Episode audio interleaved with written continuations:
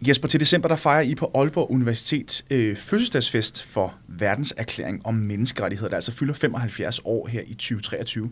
Hvorfor er det vigtigt at fejre? Det er det, fordi at øh, FN vedtog menneskerettighederne i, øh, både i FN-pakten i 1945 og sidenhen med verdenserklæringen i 1948, og det blev simpelthen fundamentet for de moderne menneskerettigheder. Og øh, altså individuelle rettigheder for mennesket, uanset hvor man er og hvem man er.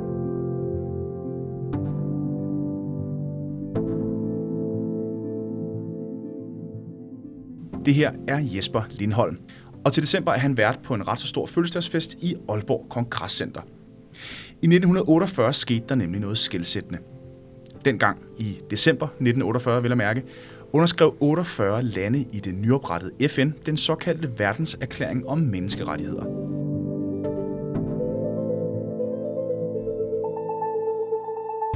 Et håndslag eller moralkodex, om man vil, der forpligtede nationerne til at fremme og sikre den enkelte borgers grundlæggende rettigheder i en verden, der fortsat var i gang med at slikke sovne efter to verdenskrige.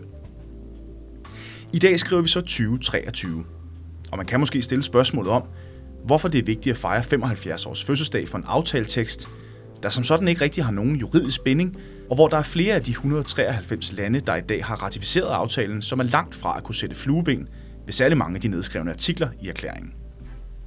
Så hermed altså spørgsmålet. Hvad betyder den her verdenserklæring for den verden, vi lever i i dag? Og hvad kan vi bruge den til, når vi skal definere årene, der kommer? Jeg hedder Rasmus Lehmann Hylberg. Velkommen til det her afsnit af Magtens Tredeling, din videnspodcast om jurans verden.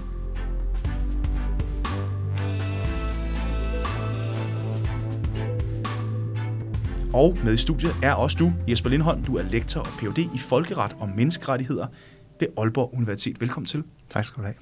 Jesper, øh, kunne du ikke prøve at tage os lidt med tilbage til den gang i 1948? Altså, hvad, hvad var det for en verdenssituation, vi havde dengang? Altså, der var det jo sådan, at, at øh, redslerne i de to verdenskrige lå, øh, lå tæt frem i hukommelsen hos, hos øh, dem, der skulle til at beslutte, hvad vej vi skulle fremad.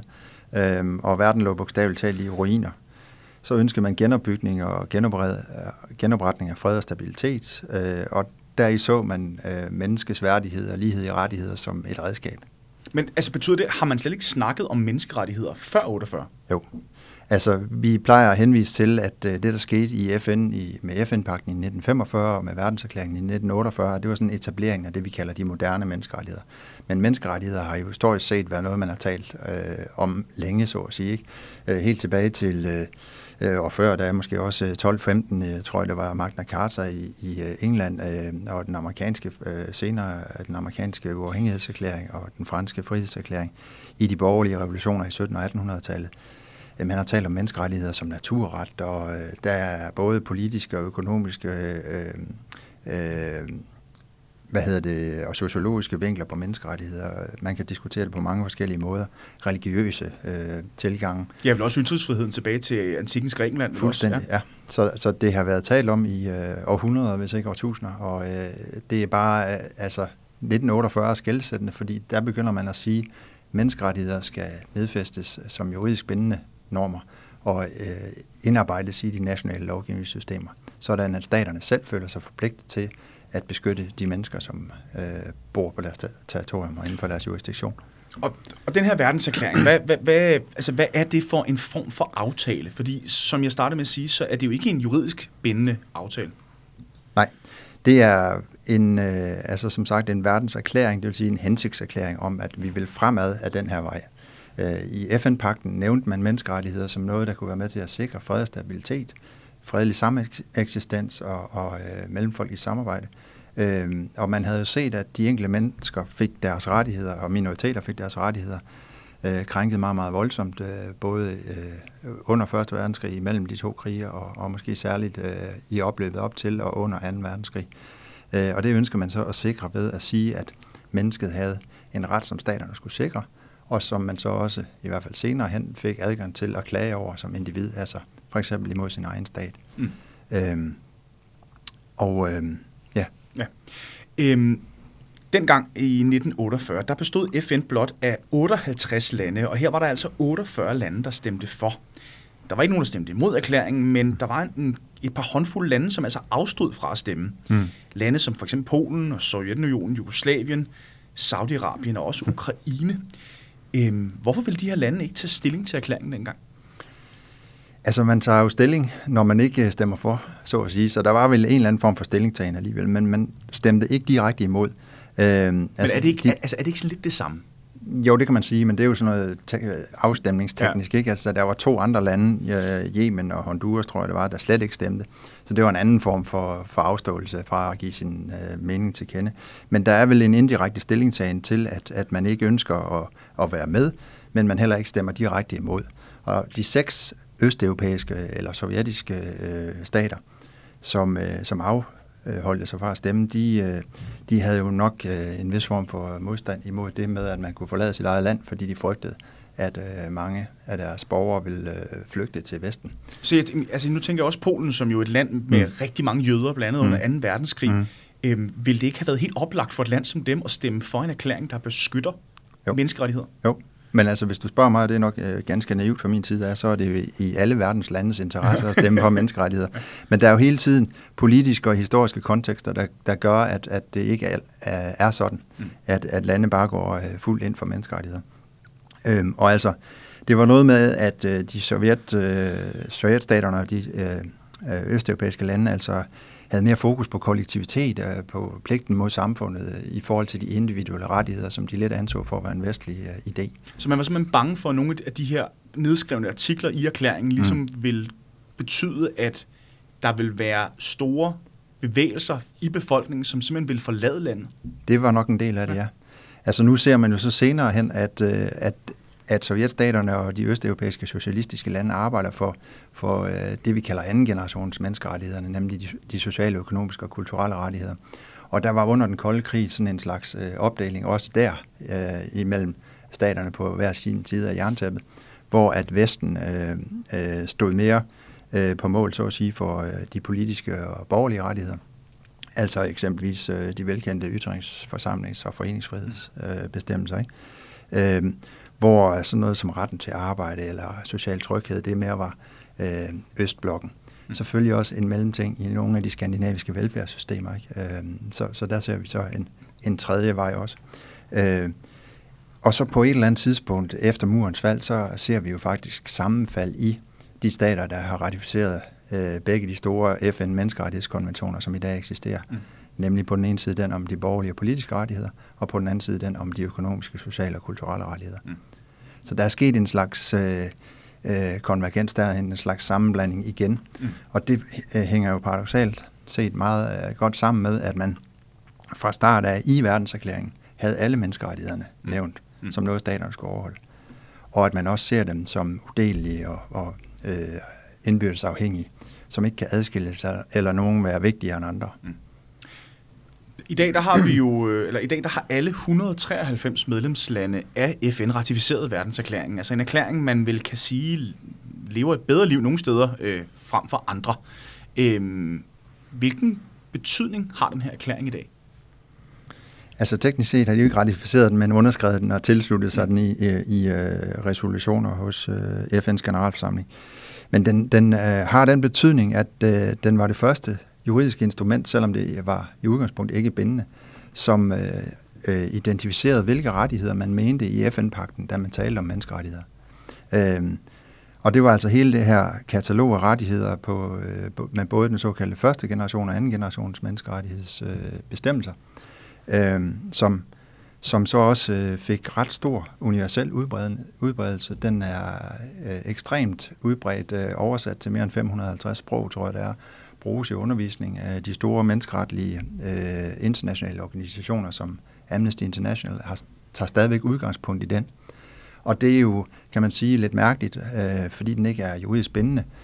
Men nogle af bestemmelserne er jo faktisk mere juridisk bindende for nogle stater, end de konventioner, som de kan tiltrådt. Mm. Altså, fordi der er enkelte bestemmelser, som man i hvert fald diskuterer, hvorvidt de har opnået status af sædvaneret. Jeg er simpelthen nødt til lige at høre, ja. Jesper, fordi når 193 lande har øh, sagt god for, at den her erklæring, den støtter vi. Vi støtter op om de her 30 artikler, der står i erklæringen. Mm.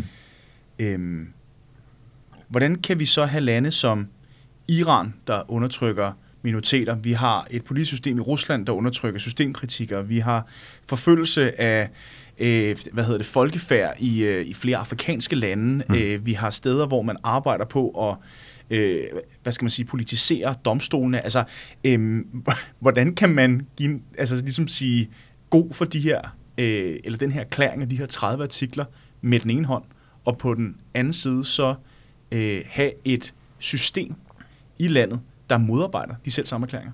Ja, det giver jo heller ikke mening.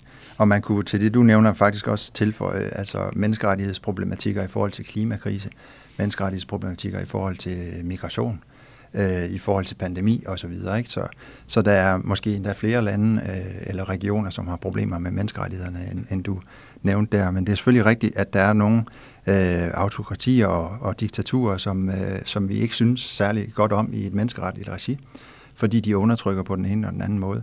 Øh, det er ikke nogen hemmelighed, at journalister forsvinder fra Rusland eksempelvis, hvis de er modstandere af Putin eller portrætterer regeringen i et uheldigt lys. Og øh, du nævne flere andre steder, ikke? det kan være Saudi-Arabien, det kan være Iran osv. Øh, og der er det jo bare, at øh, FN's tilgang er jo sådan, at selvom der er problemer, og det kan være meget store problemer, og det kan være uoverstigelige problemer, det kan være udtryk for ekstremt hyggeleri, at man har tiltrådt øh, tanken om menneskerettigheder, men så alligevel nationalt overtræde dem. Så er FN's tankegang jo, at det er bedre at have folk inde i klubben, end uden for klubben.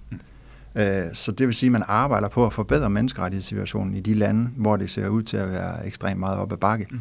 Der er man altså alligevel overbevist om, at med tiden øh, bliver det forhåbentlig bedre. Okay. Det er jo ikke alle steder, at det sker. Det ved vi også godt. Så der er stor forskel på ønsket om universel udbredelse af menneskerettighederne, og så til den realitet, vi ser i dag, desværre. Nu er der det her med, at det som sagt jo ikke er en juridisk bindende øh, erklæring, men vi har jo i europæisk regi jo implementeret en konkret juridisk bindende konvention med afsæt i den her erklæring, nemlig menneskerettighedskonventionen, der trådte i kraft mm. fem år senere, altså 1953. Ja.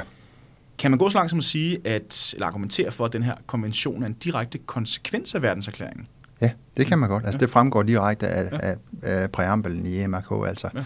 hele opløbet til selve bestemmelserne, hvor at, at man altid i folkeret taler om, hvorfor at det er nødvendigt med sådan en konvention, og hvorfor at staterne er enige om, at det gør de, og hvad er baggrunden osv. Der nævner de direkte FN's øh, mm. verdenserklæring. Så, så den kan siges at stå på skuldrene af verdenserklæringen, eller hele bevægelsen i FN hen imod øh, større beskyttelse af menneskerettigheder, øh, juridisk set.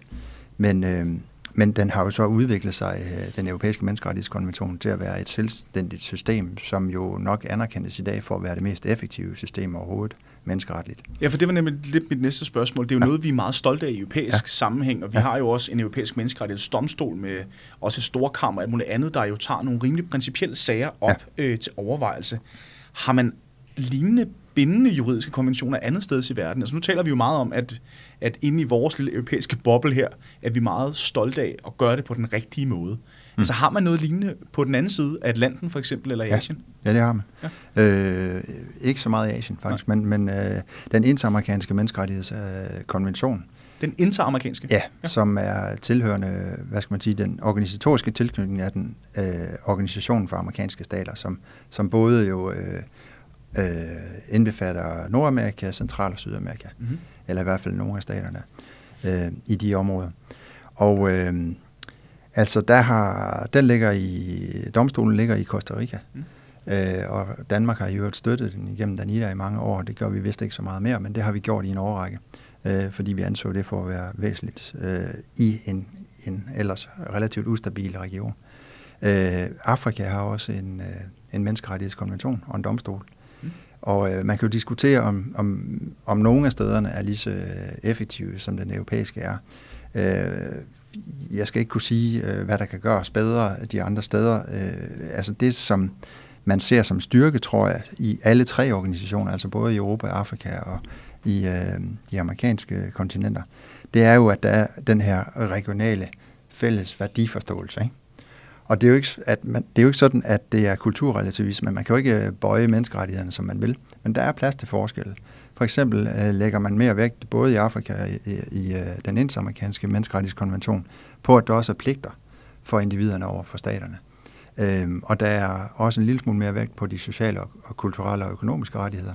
mens at man i hvert fald i bestemmelserne selv i EMRK, altså den europæiske menneskerettighedskonvention, øh, udelukkende ser de borgerlige og politiske rettigheder repræsenteret, og men man så også i domstolspraksis øh, kan se øh, elementer af de øh, sociale og økonomiske rettigheder. Ja, for der, altså, den europæiske menneskerettighedsdomstol er jo blevet øh, kritiseret øh, flere gange for mm. at være også måske politisk motiveret, og særligt i forbindelse med nogle af de øh, afgørelser, der har været i forhold til ytringsfrihed, øh, er kritikere jo øh, sådan rimelig klare i spyttet omkring, at man måske slet ikke har forstået, for eksempel Jacob Mchigama havde jeg studiet her før sommerferien, der jo mm. andet påpeger, at man slet ikke har forstået, hvad ytringsfrihed er for en størrelse, fordi ja. at, at afgørelsen bliver for, altså for politisk motiveret. Altså, hvad, mm. hvad er det for en udvikling, der er i gang her? Jamen, nu må jeg sige, at øh, Jakob, som siger mange kloge ting, der vil jeg også sige, at det er måske ham, der har misforstået ytringsfrihedsbegrebet. Øh, og det ved han også godt, at, at han nogle gange bliver beskyldt for.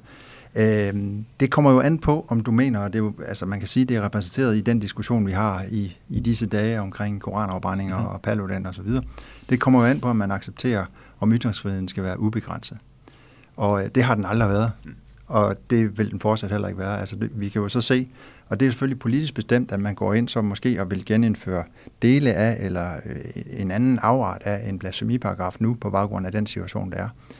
Men det kommer jo til at være en, en retlig bestemmelse, som stadigvæk, øh, eller en lovgivningsbestemmelse, som skal leve op til den menneskeretlige kontekst. Ikke? Og der er altså adgang til at øh, indføre begrænsninger i menneskerettighederne fra staternes side under visse betingelser, og det er jo de betingelser, man skal leve op til. Jesper, erklæringen består af 30 artikler. Jeg synes, vi skal prøve at se lidt nærmere på nogle af dem. Mm. Øh, men inden da, så er jeg så lidt nysgerrig på, om, om du synes, at der er en af de her artikler, der kræver lidt ekstra opmærksomhed i den verden, vi lever i i dag. Ja, altså det er jo et svært spørgsmål, men øh, ganske relevant. Øh, altså i princippet er menneskerettighederne udelige, indbyrdes afhængige og sammenhængende, som jeg sagde tidligere. Og derfor er de alle sammen lige vigtige. Men hvis jeg skulle, så skulle pege på én artikel i, i verdenserklæringen, så ville det være artikel 26, retten til undervisning. Øh, fordi det inkluderer retten til undervisning i menneskerettigheder. Og det vil sige, at øh, hvis ikke du kender til dine menneskerettigheder, så kan du heller ikke påberåbe dig dem, og så kan du heller ikke forfølge dem i det retlige system i forhold til at opnå øh, beskyttelse af dine rettigheder. Så derfor undervisning generelt, men også i menneskerettigheder, anser jeg for at være hjørnestenen faktisk i verdenserklæringen. Hvad er det for en konsekvens, det har, hvis øh, staterne ikke lever op til hvad skal man sige, den forpligtelse? Jamen, så bliver det lettere jo at manipulere med befolkningen, kan man sige, fordi en befolkning, der ikke er klar over, at de har menneskerettigheder, kan jo så heller ikke øh, gøre oprør, øh, hverken verbalt eller på anden vis, imod en undertrykkende stat. Et lidt ledende spørgsmål. Er det det, der er ved at ske i USA lige nu med den store grad af, af analfabeter, man har derovre øh, i forhold til Trumps kampagne? Det er et godt spørgsmål. Altså, øh, der er ingen tvivl om, at USA jo undervisningsmæssigt øh, måske nok har haltet bagefter, uden jeg kender detaljerne i det amerikanske undervisningssystem. Om det også øh, på samme vis øh, kan udbredes til at være en menneskeretlig problemstilling, det skal jeg lade være usagt her. Men man kan i hvert fald sige, at tendensen øh, er lidt uheldig. Og der kan man så sige, der er der måske nogle mennesker, som støtter øh, den tendens, som ikke ser det som øh, et overgreb på deres egne rettigheder, men mere ønsker at udskamme nogle andre mm. grupperinger i samfundet. Og det er jo i virkeligheden øh, også en del af øh, det fundamentale bestanddele, de fundamentale bestanddele af menneskeretsforståelsen, nemlig øh, at man ikke må diskriminere, og at alle har lige rettigheder. Øh, og når man så hænger nogle minoriteter ud, eller nogle politiske modstandere ud, øh, på den måde, som sker du nævner USA, vi kan også nævne nogle af de andre lande fra tidligere, Rusland og så videre. Ja, hvor oppositionspolitikerne Navalny lige er blevet sat i fængsel 12 år mere. Lige nøjagtigt. Ja. Ikke? Altså, der, der, der vil en udbredelse af mennesker, en lojal udbredelse af, hvad menneskerettigheder er, og hvad de kan give af beskyttelse af den enkelte person, det, vil, det er jo et krav faktisk øh, under øh, både verdenserklæringen og de konventioner, der siden fulgte. Mm. Og den, øh, altså, så, så derfor så, øh, altså, det principielle udgangspunkt vil være, ja, det er i modstrid med artikel 26. Mm. Men det kommer jo helt an på, hvad man kan sige, hvad man peger på for staterne, når man forklarer over for FN, hvorfor der måske ikke sker udvikling på undervisningsområdet. Det kan være noget med de øh, ressourcer, og der tænker jeg måske mere på, øh, på øh, det globale syd, som kan have mangel på ressourcer i forhold til at stille gratis undervisning til rådighed. Der skal man så forklare, hvorfor man ikke gør det. Men det er en lidt anden problemstilling, ja. kan man sige. Ikke? Men, Men det var også dit tidsspring. Det var bare en tanke, da du nævner mm. det her med ja. undervisningspligt. Jeg vil, altså, gerne, jeg vil godt tænke mig at starte ved artikel 10, der ja. lyder, øhm, og jeg citerer nu, En hver har under fuld ligeberettigelse krav på en retfærdig og offentlig behandling ved en uafhængig og upartisk domstol, når der skal træffes en afgørelse med hensyn til hans rettigheder og forpligtelser, og med hensyn til en hvilken som helst mod ham rettet strafferetslig anklage. Her er vi øh, ved en de sådan mere interessante artikler set med sådan retsstatslige briller. Hvad betyder en uafhængig og upartisk domstol i den her sammenhæng? Det betyder en domstol eller en retsinstans, som behandler din sag neutralt og uden indflydelse fra den udøvende eller lovgivende magt, eller for den sags skyld øh, uden indflydelse fra andre stærke interessenter i samfundet. Og hermed bygger du automatisk det springbræt til mit næste spørgsmål, fordi ja. hvordan flugter den her artikel med de reformer, man har arbejdet på? Øh, Polen, i Ungarn, og vil jo faktisk også øh, i Israel lige nu, hvor mm. at man jo hvor domstolen er massivt under pres efter den seneste retsreform, og hvor man jo øh, gerne vil ind og underkende, hvad skal man sige, højesterets magt mm. i det politiske system? Øh, det korte svar på det er, at det flugter meget dårligt. Ja. Det gør det øh, selvfølgelig. Øh, og altså, man kan se jo, at øh, det er jo paradoxalt, at vi har et EU-land i Polen, som, øh, som i den grad øh, afviger fra den linje, der ligger fra, fra EU's side, og for, selvfølgelig også fra Europarådet, som har stået fader eller moder til EMRK. Og det skal bare lige sige, øh, at, at, at, at selvom at de ikke vil altså afstå fra at stemme i 48, har de jo sidenhen hvad hedder det, sagt god for den erklæring, ikke sandt? Ja, ja. lige nøjagtigt. Ja. Øhm, og øh, det er de også nødt til, kan man sige. Og, øh, det ligger jo også i EMRK, altså den europæiske menneskerettighedskonvention, øh, at øh, den skal man tilslutte sig for at blive fuldgyldig medlem af EU, eller for at blive medlem af EU. Øh, så okay. den ligger helt... Også af EU. Nå, EU, undskyld, ja. Ja, ja altså, men... Øh, Øh, altså fordi det, altså det simpelthen er sådan, at havde de nu holdt sig uden for FN's menneskerettige mm. system, så havde de været nødt til at tilslutte sig den tanke om upartiske domstole, som jo også findes i artikel 6 mm. i, øh, i den europæiske menneskerettighedskonvention, øh, igennem ansøgninger om medlemskab til EU. Så der er også øh, mm. skal man sige, nogle regionale dynamikker, der gør, at man er nødt til at overholde menneskerettigheder. Men jeg er også lidt interesseret i, hvordan det passer det så med situationen i, i, altså i lande, hvor man, nu nævnte vi USA før, men, mm. men i USA, der har du jo også dommer, der udpeges af de siddende politikere. Altså er domstolen i verdenserklæringens semantik at betragte som upartiske? Når ja. dommerne bliver udpeget af politikere? Måden at udpege dommer på, det overlades typisk til den enkelte retstradition, eller den, det enkelte lands måde at gøre det på. Men kravet i verdenserklæringen og i de efterfølgende konventioner og de regionale konventioner, det er jo, at dommerne i deres funktion optræder upartisk. Så selvom de er indsat af en, lad os sige, en republikaner eller en demokrat ja. i, i USA's tilfælde, så skal de agere upartisk og neutralt? Ja. Okay. Øhm, uden at jeg er ekspert på det amerikanske system, så er det klart, at man kan få den tanke, at når man nu er øh, ligesom gå igennem en politisk udvælgelse, så vil man også være tro mod det politiske ståsted, man, man har. Men, men forståelsen i hvert fald ud fra bestemmelsen i verdenserklæringen, det er, at man i sin funktion skal være upartisk og uafhængig. Ja, for det har man vil prøve at gøre op med, både i europæisk regi, men også øh, nu ved i dansk regi. Der er jo altså et, et, altså et dommerudnævnelsesråd og forskellige uafhængige organer, at der hvad hedder det, har den her kompetence. Ja, altså amerikanerne vil jo sige, at vores system er, er det, der mangler upartiskhed og øh, uafhængighed. Ikke? Hvorfor? Øh, jamen, fordi de, de øh, ser det, sådan som jeg forstår det, som en garanti, øh, og altså en gennemsigtighed for borgerne og en betryggelse af borgernes retsstilling, at de ved, hvem det er, der sidder øh, og, og øh, afgør deres sager.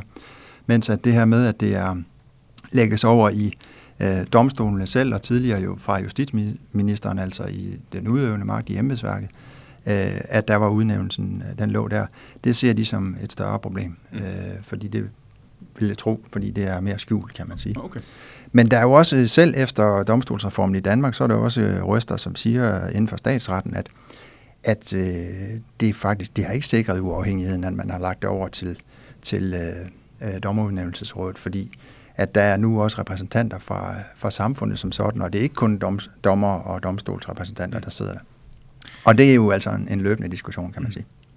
Vi hopper øh, lidt længere ned i listen til artikel 13, der handler om fri bevægelighed. Øhm, lige nu har vi en verden, hvor vi aldrig nogensinde i historien har haft så mange flygtninge på verdensplan. Ifølge FN's flygtningehøjkommissariat er der lige nu mere end 108 millioner mennesker på flugt.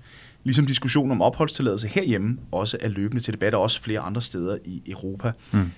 Hvordan flugter rettighederne, som står i erklæringen om at kunne bevæge sig frit og til frit at vælge opholdssted inden for enhver anden stats grænser, samt retten til at forlade eget land og ikke mindst vende tilbage igen med den udvikling, vi ser lige nu flere steder?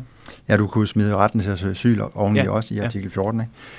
Uh, altså i forhold til det der med fri bevægelighed, så tænker jeg, at man er nødt til lige at få fastslået, at uh, i første omgang er der jo tale om fri bevægelighed inden for din egen stat. Uh, og det kan jo så også i nogle stater være et problem, at man er øh, altså begrænset i, om man må have lov at tage derhen eller derhen, ikke? Og, og det er staten, der bestemmer det. Det, er, det vil være i modstrid med den her del af, af bestemmelsen. Øh, men retten til at indrejse og tage ophold i en anden stat, som man selv vælger, den er har altid og vil fortsat legitimt også kunne begrænses af staters ret til at, øh, at kon- kontrollere eller regulere immigration. Øh, så det er en øh, suveræn statslig funktion, at man kan øh, give tilladelse til, hvem der skal indrejse og tage ophold i. Så den her frihed er ikke så fri? altså det er jo en frihed som, som øh, til at bevæge sig i sin egen stat. Det er principielt også en frihed til at øh, forlade eget land, og så kan man jo sige, jamen hvis man lægger restriktioner på friheden til at forlade eget land, så, øh, øh, så, så øh, hvad hedder det, begrænser man den her rettighed og krænker den her rettighed. Øh, men friheden til at forlade eget land er, altså i forhold til vores immigrationsdebat, det er ikke en garanti for og en ret til, at man så kan indrejse i et hvert andet land. Okay.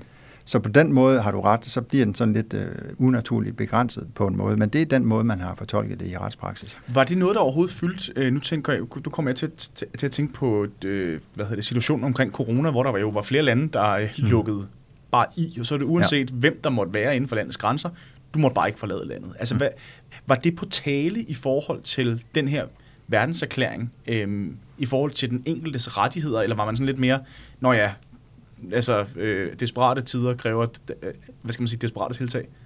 Altså begge dele, ikke? Ja. Altså fordi det var jo klart, at der var jo, øh, de store internationale menneskerettighedsorganisationer pegede på, at grænserne blev lukket på grund af corona. Mm. Og det kan der være gode grunde til. Men det betød så også, at man i praksis jo var, øh, af, altså man, man var afskåret simpelthen fra at forlade sit eget land. Og det kunne godt være, at det ikke intet som helst havde med corona at gøre men at man ønskede at forlade et undertrykkende regime, mm. som øh, lige om lidt vil sætte ind i en fængsel, eller, eller skyde en, eller hvad det nu kunne være, øh, som, som øh, ikke var hvad skal man sige, i særlig øh, tæt forbindelse med en retsstat, som, som vi kender den. Altså de der diktatoriske tiltag, som man gør mod sin, eksempelvis sine politiske modstandere, mod andre minoriteter, seksuelle minoriteter øh, og hvad det kan være. Øh, der har der været et behov for, at man kunne forlade sit land øh, dengang som nu, kan man sige. Øh, og den blev jo klart øh, begrænset af, af coronanedlukningerne og grænselukningerne i den forstand. Og der er det altid den balance, man skal finde imellem hensynet til individet og hensynet til samfundsinteressen. Mm. Og der var det jo øh, også i menneskeretlige regi, øh, i det omfang, at de her situationer er kommet til domstolsafgørelse, der har man set på, hvad staterne har argumenteret med i forhold til for eksempel øh, grænselukning, i forhold til for eksempel begrænsning af rettigheder øh, i landet øh, i forhold til udgangsforbud osv. Og, så videre, og jo tættere du kommer på et udgangsforbud, jo tættere er du faktisk på en undtagelsestilstand. Mm. Ikke? Og så skal du argumentere rigtig godt for, hvorfor det er, at du øh, gør, som du gør. Kan den her rettighed øh, om fri bevægelighed altså overhovedet over, opretholdes, når nu grænserne lukkes rundt omkring, ligesom det for nogle grupper bliver svært at vende hjem? Vi har jo lige set de her sager omkring møder i de syriske fangelejre. Altså, mm. hvad, hvad, hvordan spiller de to situationer sammen?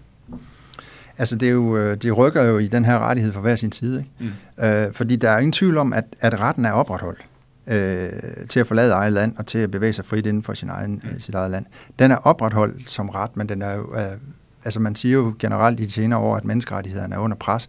Det her det er en rettighed, der er måske er særligt under pres. Mm. Øh, og det, det, det er jo bare sådan, at der er nogle andre hensyn end individets, hensyn til individet en gang imellem. Og der skal man jo så bare, altså det er jo en del af menneskeretten, som udgør en øh, undtagelse til den folkeretlige suverænitetsdoktrin, så at sige, at staterne kunne egentlig gøre med dem, der var på deres territorium inden for deres jurisdiktion, som de ønskede tidligere. Det kan man ikke mere. Man er nødt til at stå til ansvar for, hvad man gør i menneskeretligt regi. Og der skal man kunne forklare, hvorfor det er, at man synes, at hensynet til at lukke grænsen inden for en pandemi-kontekst øh, for eksempel, det tæller højere end øh, hensyn til at lade nogen rejse ud, eller at lade nogen komme ind for den sags skyld. Øh, og, og der kan man jo sige, at der har været en stor øh, tolerance eller forståelse for i menneskeretlige regi for, at, der, at nogen tiltag skulle indføres. Men det har stedse, for eksempel fra FN's side også været ledsaget af øh, opfordringer til at sørge for, at øh, individets rettigheder blev overholdt mest muligt. Og i, i, øh, nu nævner du øh, UNHCR eller FN, som siger, at der er over 108 millioner mennesker på flugt. De vil jo også til enhver tid sige til nabolanden og til det globale nord for eksempel, hold nu jeres grænser åbne over for dem, der har brug for beskyttelse. Mm-hmm. Det er jo også, øh, kan man sige, øh, noget, som har lidt svære kår i øjeblikket, og ja. har haft det i en årrække. Men ikke desto mindre opretholder man de her rettigheder. Øh, generelt kan man sige, at det er bare et eksempel på, at øh, hvis de her rettigheder måske de facto ikke bliver overholdt, hvad skal vi så bruge dem til? Mm. Det kan man egentlig spørge om, om alle menneskerettigheder. Ikke? Og der er vi jo nogen, der siger, jamen hvis ikke vi havde de her rettigheder, så var vi endnu øh, mere ilde faren. Ikke? Mm. Øh, så derfor så er det jo altså noget, der, der jo historisk set, og måske også stadigvæk øh, øh, efter min mening, faktisk kan bruges til at bestyrke individets rettigheder over for en undertrykkende stat, eller en stat, som bare har misforstået, hvad de kan gøre. Mm. Og det, derfor er det stadigvæk et stærkt værktøj, også på bevægelsesfrihedsområdet. Mm. Vi skal også lige øh, videre til den sidste artikel, jeg har taget med her i dag. Øh, artikel 21, altså retten til at deltage i sit lands styre, enten direkte gennem frit valgte repræsentanter, mm. øh, eller direkte. Øh, vi ser mange steder i verden, hvor sådanne demokratiske rettigheder jo slet ikke er til stede, på grund af militærjuntager og autokrater. Altså, hvordan kan de her lande, her tænker jeg for eksempel på Iran, Saudi-Arabien, Rusland, Kina, fortsat tiltræde de her menneskerettigheder, når den politiske situation jo modarbejder de selv samme rettigheder? Ja, det er også paradoxalt. Øh, og du har fuldstændig ret i de uheldige udviklinger. Øh, det er nok en mild underdrivelse at kalde dem uheldige. Øh, langt flere lande, som, som, som tidligere kan ja. også nævnes øh, inden for den her, sådan, hvad skal man sige, den dårlige dreng eller pige i klassen i forhold til at overholde menneskerettighederne. Øh, men der er det jo så igen, som jeg sagde lidt før, at, at FN og enkeltstater, som stadigvæk går ind for menneskerettigheder, øh, må vedblivende øh, holde dem op for de stater, som, som i høj grad undertrykker dem, og insistere på, at de skal overholdes. Og så må vi håbe på på længere sigt, at øh, situationen ændrer sig i de enkelte stater. Det har vi jo set mange gange før. Mm. Øh, særligt efter murens fald, hvor alle troede, at nu skulle menneskerettigheder være rettesnoren for alle stater. Øh, det så vi jo ret hurtigt, at det var ikke sådan, at det udviklede sig. Men stadigvæk, øh, og det har været populært i, i de senere år sådan at sige, at menneskerettighederne er under pres. Øh, Øh, ja, menneskerettigheder er under pres, fordi det udfordrer demokratierne også. Det udfordrer ikke kun autokratierne og diktaturerne, det udfordrer også demokratierne, fordi der kan være samfundshensyn, man skal tage, som går ud over den enkelte. Øh, og der kan der være et folketing eller en lovgivende forsamling i et hvilket som helst land, som synes, at, at de bliver begrænset i det, de har lyst til at lave lovgivningsmæssigt. Men der er vel også en diskussion, Jesper. Jeg skal lige, inden vi går videre, øh, der er et stort byggeri i gang, så hvis der er lidt hammerne banken i baggrunden, så er det altså derfor. Øhm, jeg tænker, der må vel også være en diskussion omkring det her. Vi havde det meget i forbindelse med Afghanistan-krigen og Danmarks deltagelse i Irak-krigen. Den her diskussion omkring, at vi i vestens side gerne vil indføre demokrati i lande, hvor at en sådan styreform jo måske ikke er den bedste metode, eller den bedste styreform, selvom vi her i Vesten synes det. Altså, så jeg tænker, der må vel også være en diskussion her i forhold til fortolkning af de her menneskerettigheder, altså det her grænseland, hvor at hvis 193 lande skal blive enige om en erklæring, mm. så er der vel også 193 forskellige ja. sæt briller, der skal forholde sig ja. til erklæringens 30 artikler. Ja. Så der er vel også, vi, vi fra vestens side skal vel også anerkende, at der er andre, hvad skal man sige, måder at opfatte og fortolke de her rettigheder på. Ja, og vi fortolker jo også rettighederne anderledes end andre regioner synes, de skal fortolkes, så man kan også vente den om. Ikke? Men altså udgangspunktet er jo, at verdenserklæringen øh, er, øh, er støttet af mange lande, og de 48 stater, du nævnte i starten, som, som underskrev den og sagde ja til at være øh, det, vi skulle arbejde frem mod bindende normer for, de øh, talte jo også det, altså adskillige lande fra det, vi i dag kalder det globale syd. Ikke? Så, så det der med, at det nogle gange beskyldes for at være en vestlig tankegang udelukkende, øh, fordi det har, er tæt forbundet med demokrati. Øh, det er kun en sandhed med modifikationer. Det er rigtigt, at øh, måske nok øh, menneskerettighederne går bedst hånd i hånd med demokrati, fordi der er deltagelse i, i landets styre, blandt andet, som er en demokratisk rettighed. Øh, forsamlings-, ytrings- øh, øh, og foreningsfrihed er en anden. Øh, så, så de lande, hvor øh, det ikke er muligt, der er det jo klart, at øh, at der kan man jo sige, at der, der er øh, verdenserklæringen ikke overholdt, i hvert fald ikke fuldt ud. Men i princippet kan man jo sige, at selv om, altså når man anerkender en stat, så er det faktisk ikke en, en øh, nødvendigvis øh, en demokratisk stat, det skal være. Øh, det skal, der er nogle andre kriterier til stede, blandt andet at der er en effektiv øh, administration, der, der dækker hele landet. Øh, I princippet kan man godt have et kongedømme øh, uden øh, tredeling af magten. Og man kan også have et diktatur, som alligevel overholder individets rettigheder. Det kunne man jo i princippet godt have. Mm. Og så kan man sige, så skal Vesten jo egentlig ikke blande sig i, om det er demokrati eller ej. Men vi har jo historisk set bare set, at det er demokratiske stater, der i, høj, i højeste grad overholder menneskerettighederne.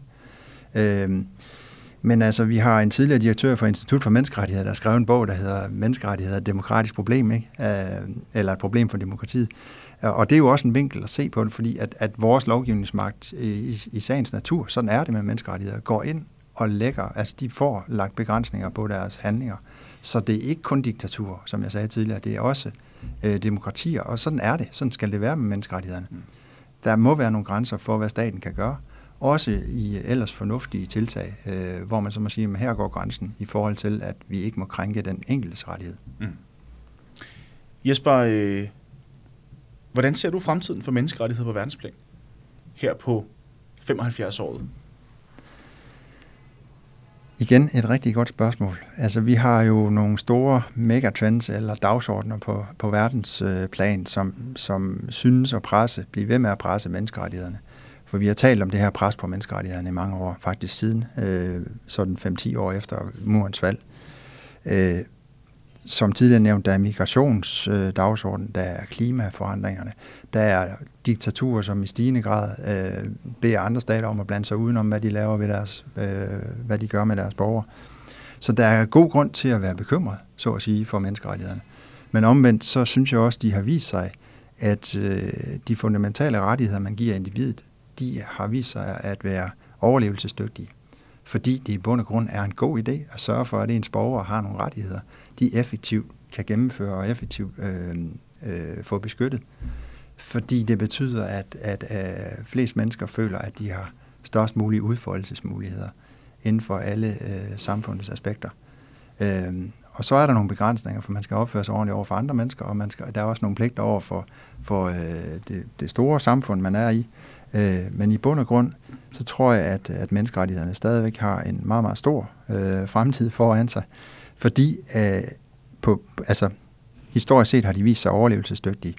Og jeg kan slet ikke se, at øh, man skal gennemføre de store øh, reformer, man, man øh, gerne vil med hensyn til i øjeblikket øh, den løbende dagsorden med verdensmålene, uden at menneskerettighederne tænkes ind.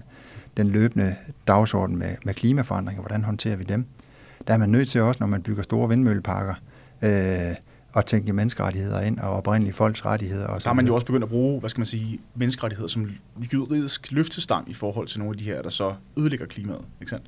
Ja, ja lige nok. I klimaretssager rundt omkring i verden. Det ser vi mere og mere, at der bliver øh, klimaretssager, nemlig ja. Og det, var, det er jo en udvikling, øh, hvor vi også har sidste år i FN-regi anerkendt retten til øh, et rent miljø som en, en menneskerettighed, ikke?